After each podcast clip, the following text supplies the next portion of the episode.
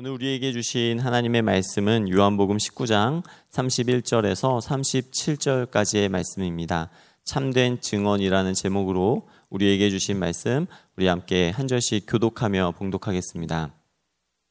이날은 준비일이라 유대인들은 그 안식일이 큰 날이므로 그 안식일에 시체들을 십자가에 두지 아니하려 하여 빌라도에게 그들의 다리를 꺾어 시체를 치워달라 하니 군인들이 가서 예수와 함께 못 박힌 첫째 사람과 또 그 다른 사람의 다리를 꺾고 예수께 이르러서는 이미 죽으신 것을 보고 다리를 꺾지 아니하고 그중 한 군인이 창으로 옆구리를 찌르니 곧 피와 물이 나오더라. 이를 본 자가 증언하였으니 그 증언이 참이라. 그가 자기의 말하는 것이 참인 줄 알고 너희로 믿게 하려 함이니라. 이 일이 일어난 것은 그 뼈가 하나도 꺾이지 아니하리라 한 성경을 응하게 하려 함이라. 또 다른 성경에 그들이 그 찌른 자를 보리라 하였느니라. 아멘. 우리 예수님은 만왕의 왕이요 모든 만물의 주인으로 이 땅 가운데 오셨습니다. 만왕의 왕이고 모든 만물의 주인이신 분이 이 낮고 낮은 모습으로 세상 한가운데 이 땅 가운데 오셔서 십자가에 지셔, 십자가에 못 박혀 죽으셨습니다. 힘과 권력과 모든 소유권을 가지고 있는 왕이라고 보기에는 제대로 된 힘 한번 써보지 못하고 너무나도 무능력하고 무기력하게 죽어갔다라고 하는 것입니다. 그것도 가장 비참한 형태의 모습으로 죽어야 했던 것입니다. 예수님이 십자가에 달리시기 일주일 전만 하더라도요, 수많은 사람들이 예수님을 따르고 예수님을 환호하고 예수님을 즐거워했습니다. 그러나 순식간에 예수님은 죄인이 되었고 예수님의 제자들마저도 마치 범죄의 현장에서 벗어나듯이 다 예수님을 등지고 도망가 버렸다라고 하는 것입니다. 그렇다면 한번 생각해 보길 원합니다. 예수님이 십자가를 지신 그날 그 자리에 십자가에 달리신 예수님을 바라보면서 소망을 품을 수 있는 사람, 부활을 기대하고 꿈꿀 수 있는 사람은 과연 얼마나 될까요? 십자가의 형벌은 모든 이들에게 공포였고 두려움이었습니다. 예수님을 따르는 많은 사람들의 부푼 기대와 환상은 이제 산산이 깨어졌고 이들의 눈앞에 남아있는 것은 다 이루었다 말씀하시고 운명하신 예수님의 싸늘한 죽음만이 그들의 눈앞에 놓여져 있었다라고 하는 것입니다. 내가 만약에 오늘 그 현장에 있었다면 그 예수님의 모습을 바라보며 부활을 기대할 수 있었을까요? 산 소망을 바라볼 수 있었을까 고민해 보게 됩니다. 하지만 예수님의 죽음을 다루는 이 요한복음의 말씀이요. 우리에게 계속적으로 도전해 주고 있는 것이 있는데요. 그것은 바로 성경을 응하게 하려 합니다라고 하는 이 말씀이 반복되고 있다는 것입니다. 성경을 응하게 하려 함이라라고 하는 이 말씀이 성경 곳곳에 계속 기록되고 있는 것을 볼 수 있습니다. 사람의 눈으로 볼 때는 절망이요. 끝입니다. 죽음이라고 하는 것은 더 이상 이제 어떠한 것도 할 수 없는 상태입니다. 그래서 철저하게 무능력하고 무기력한 상태가 죽음입니다. 그런데 예수님의 죽음의 과정을 담고 있는 성경이 우리에게 계속 외치고 있는 것입니다. 성경의 말씀이 이루어지고 있습니다. 하나님의 계획대로 되고 있습니다. 라고 우리에게 외쳐주고 있다라고 하는 것이죠. 정말 놀라운 고백이 아닐 수 없습니다. 가장 최악의 상황에서 하나님은 하나님의 일을 계속하고 계시다는 것입니다. 우리는 도대체 하나님이 어디 계시냐 하며 우리 눈앞에 펼쳐진 이 절망과 한숨이 나올 수밖에 없는 이 슬픔과 눈물의 현장인데 그때 하나님께서는 하나님이 말씀하신 대로 그 하나님의 말씀을 온전히 이루고 있다. 이렇게 말씀해 주고 있는 것입니다. 오늘 우리에게도 이러한 믿음의 고백이 있기를 원합니다.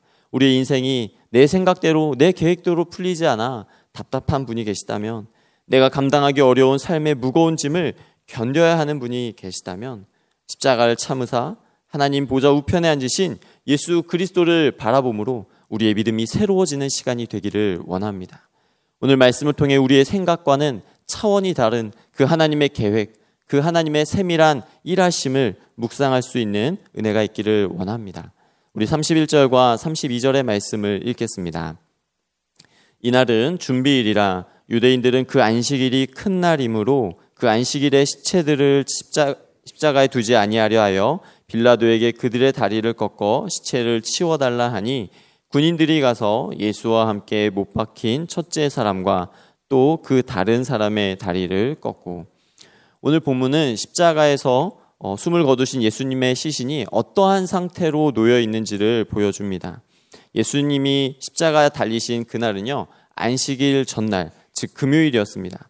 그리고 이어지는 안식일은 6월절 주간의 안식일이라 이들에게는 특별한 안식일, 그래서 오늘 성경에는 큰 날이었다라고 말씀하고 있습니다. 유대인들은 그 안식일이 큰 날이므로 그 안식일에 십체들을 십자가에 두지 아니했다라고 말씀합니다. 사실 이 로마의 통상적인 관행은 십자가형을 받은 자들은 십자가에 그대로 두어서 썩어가도록 했습니다. 그리고 그 썩어가는 시체들을 독수리의 밥이 되게 했던 것이죠.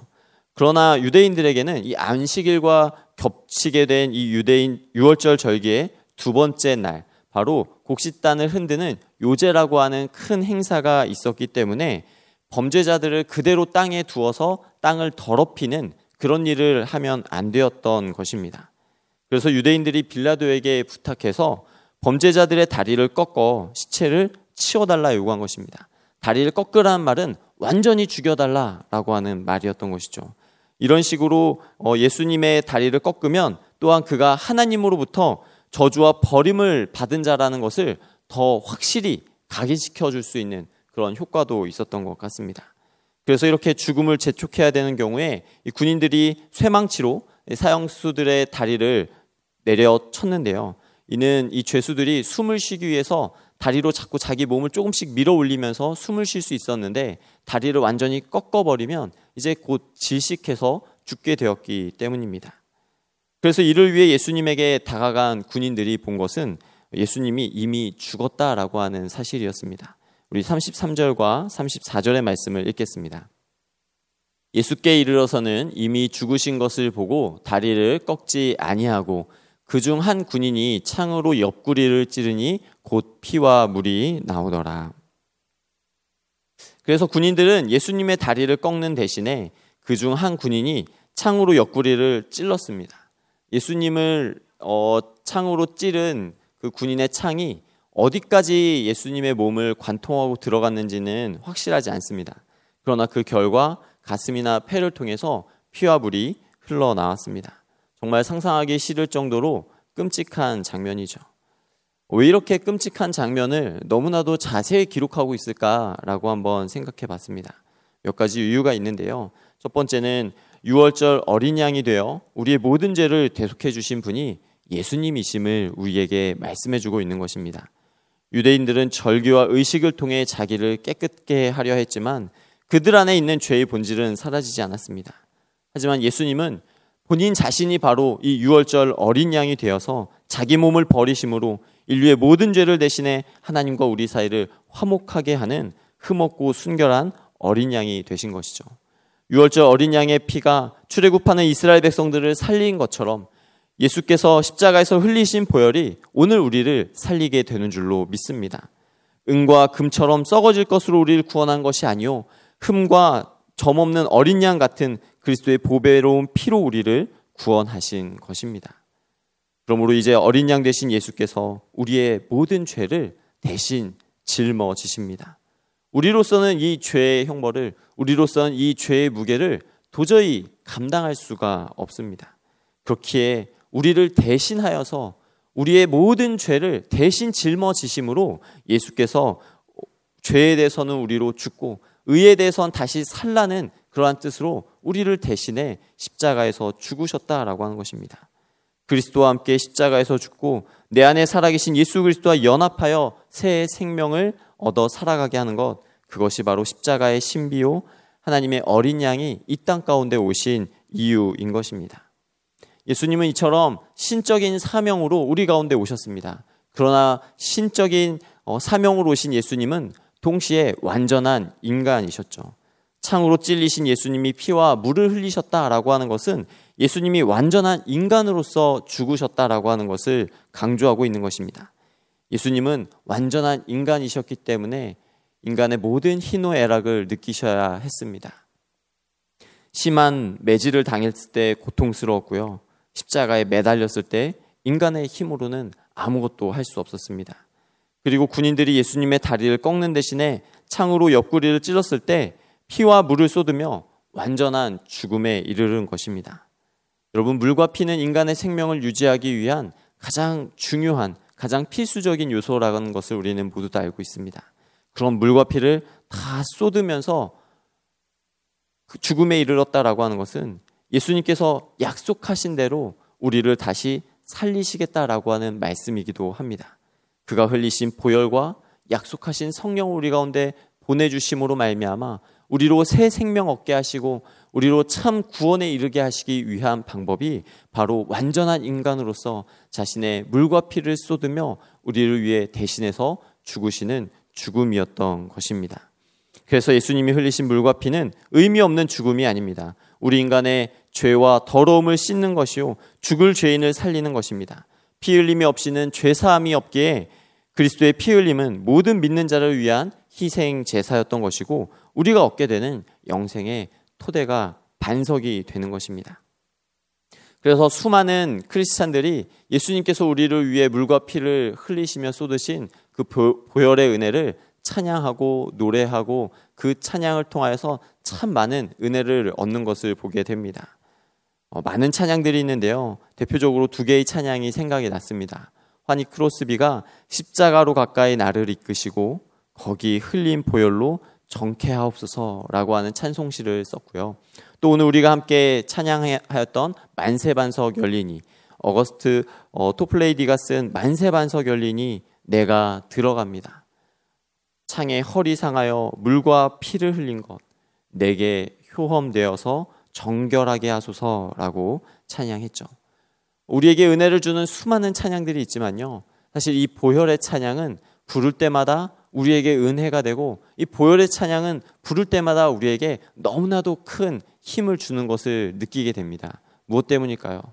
그 보혈의 그 값진 은혜를 우리를 위하여 흘려주신 예수 그리스도, 어, 그분의 희생과 그분의 사랑을 통해 나를 얼마나 사랑하시는지, 하나님이 나를 얼마나 아끼시는지에 대해 우리로 다시 한번 깨닫게 하고 묵상할 수 있게 되기 때문입니다. 그러므로 하나님께 가까이 나아가고자 하시는 분이 계시다면 하나님의 임재를 원하는데 사모하는데 그 임재가 잘 경험되지 않고 느껴지지 않는 분이 있다면 보혈의 찬양을 많이 불러보시면 좋을 것 같습니다. 보혈의 찬양은 언제든지 우리를 하나님께로 가까이 나아가게 하는 가장 빠른 길이요 또 가장 확실한 길인 줄로 믿습니다. 우리 계속해서 35절에서 37절의 말씀을 읽도록 하겠습니다.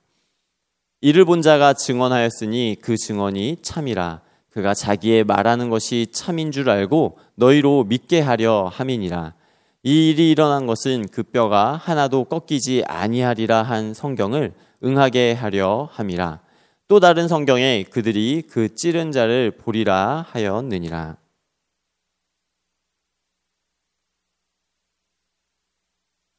이 말씀은 예수님의 죽음을 가까이에서 지켜본 결과 이 모든 과정이 100% 사실이었다라고 말하는 것입니다.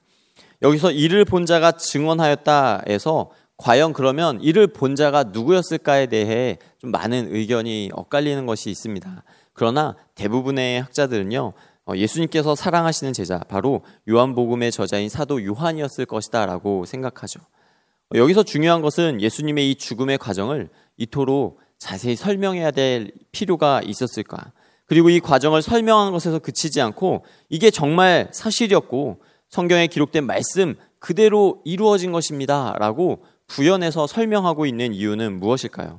이에 대해 본문 35절은 이렇게 말씀합니다. 너희로 믿게 하려 함이었다. 라고 하는 것입니다. 요한복음은 어, 이 복음서를 받아 읽게 될 모든 독자들이 이 구체적인 사실을 봄으로써 믿음을 갖기 원했다라고 하는 사실입니다. 무엇을 믿습니까? 예수님의 죽음을 믿으라는 것입니까? 그렇지 않습니다.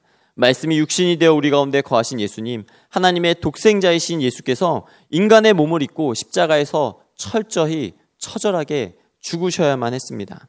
죽음은 아무것도 바랄 수 없는 것입니다. 죽은 자에게 아무리 말을 걸어도 대답하지 않습니다. 그러나 이렇게 아무것도 바랄 수 없는 중에 바라볼 수 있게 하는 것, 바라봐야 하는 것, 그것이 바로 구원이다라고 하는 것입니다. 그것을 우리는 믿음이라고 합니다. 이 구원의 믿음이 우리에게 어떻게 보여지는지 설명하기 위하여서 사도 요한은 예수님의 죽음을 지금 우리에게 자세히 보여주고 있는 것입니다. 이 구원의 믿음이 어떻게 주어집니까? 이 믿음은 우리의 지식과 경험과 이성으로는 알 수 없는 것입니다. 우리가 바라볼 수 없고 기대할 수 없는 죽음이라고 하는 실존을 마주하면서부터 이 구원은 시작됩니다. 그래서 이 믿음을 가져야 할 때, 이 믿음을 갖게 될 때 모든 믿는 자들은 바로 이 십자가 앞에서 나 자신이 죽어져야만 합니다. 사도 바울의 고백과 같이 내가 그리스도와 함께 십자가에 못 박혔나니 그런즉 이제는 내가 사는 것이 아니요 내 안에 그리스도께서 사는 것이라라고 말씀합니다. 바울이 십자가에 못 박혔습니까? 그렇지 않습니다. 그러나 바울은 예수님을 인격적으로 만나고 그분을 따르기로 결정하였을 때 자기 자신을 십자가에 못 박았다라고 말합니다. 나도 죽었다라고 말하고 있는 것입니다. 죽음이라고 하는 인간의 한계와 절망, 절대적인 그 무능력을 마주할 때 우리를 건지시는 분이 예수 그리스도이시구나. 우리를 살리시는 분이 예수 그리스도이시구나. 나에게 새 생명 줄 수 있는 분은 오직 예수 그리스도이시구나라고 하는 것을 믿게 되었다라는 사실입니다. 우리를 위해 흘리신 보혈의 은혜와 능력만이 우리를 살리는 참된 구원의 진리인 줄로 믿습니다. 우리에게 그 구원의 믿음이 어떻게 주어지는지 37절이 다시 한번 말합니다. 그들이 그 찌른 자를 보리라 라고 말씀합니다. 이 말씀은요, 찔림을, 찔림을 당한 자를 보게 될 것이다 라고 하는 말입니다. 즉, 우리를 구원하기 위해 십자가에 달리신 예수님을 바라보게 될 것이다.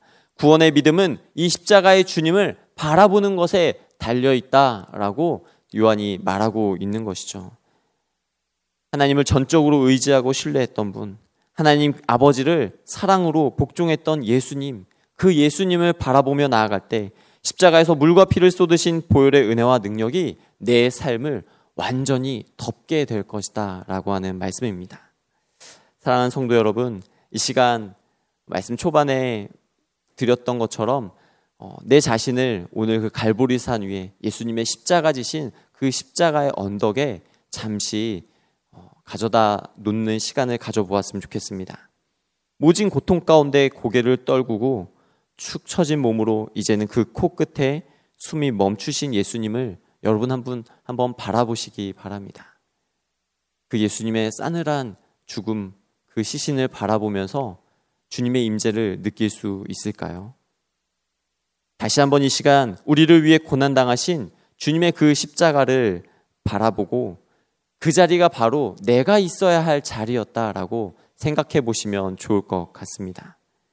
나를 대신해서 내 모든 죄를 대신 짊어지시고 십자가에 모든 모진 고통과 고난을 당하신 예수님.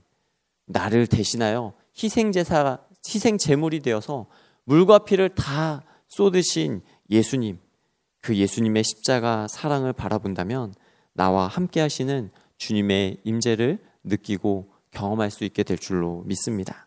우리를 구원하신 십자가의 보혈, 그 보혈의 은혜와 능력이 오늘 저와 여러분의 삶 가운데 충만하기를 주님의 이름으로 간절히 축원합니다. 기도하겠습니다. 사랑하는 예수님, 우리를 위해 물과 피를 흘리며 구원의 사랑을 완성하신 주님의 이름을 높여 찬양합니다.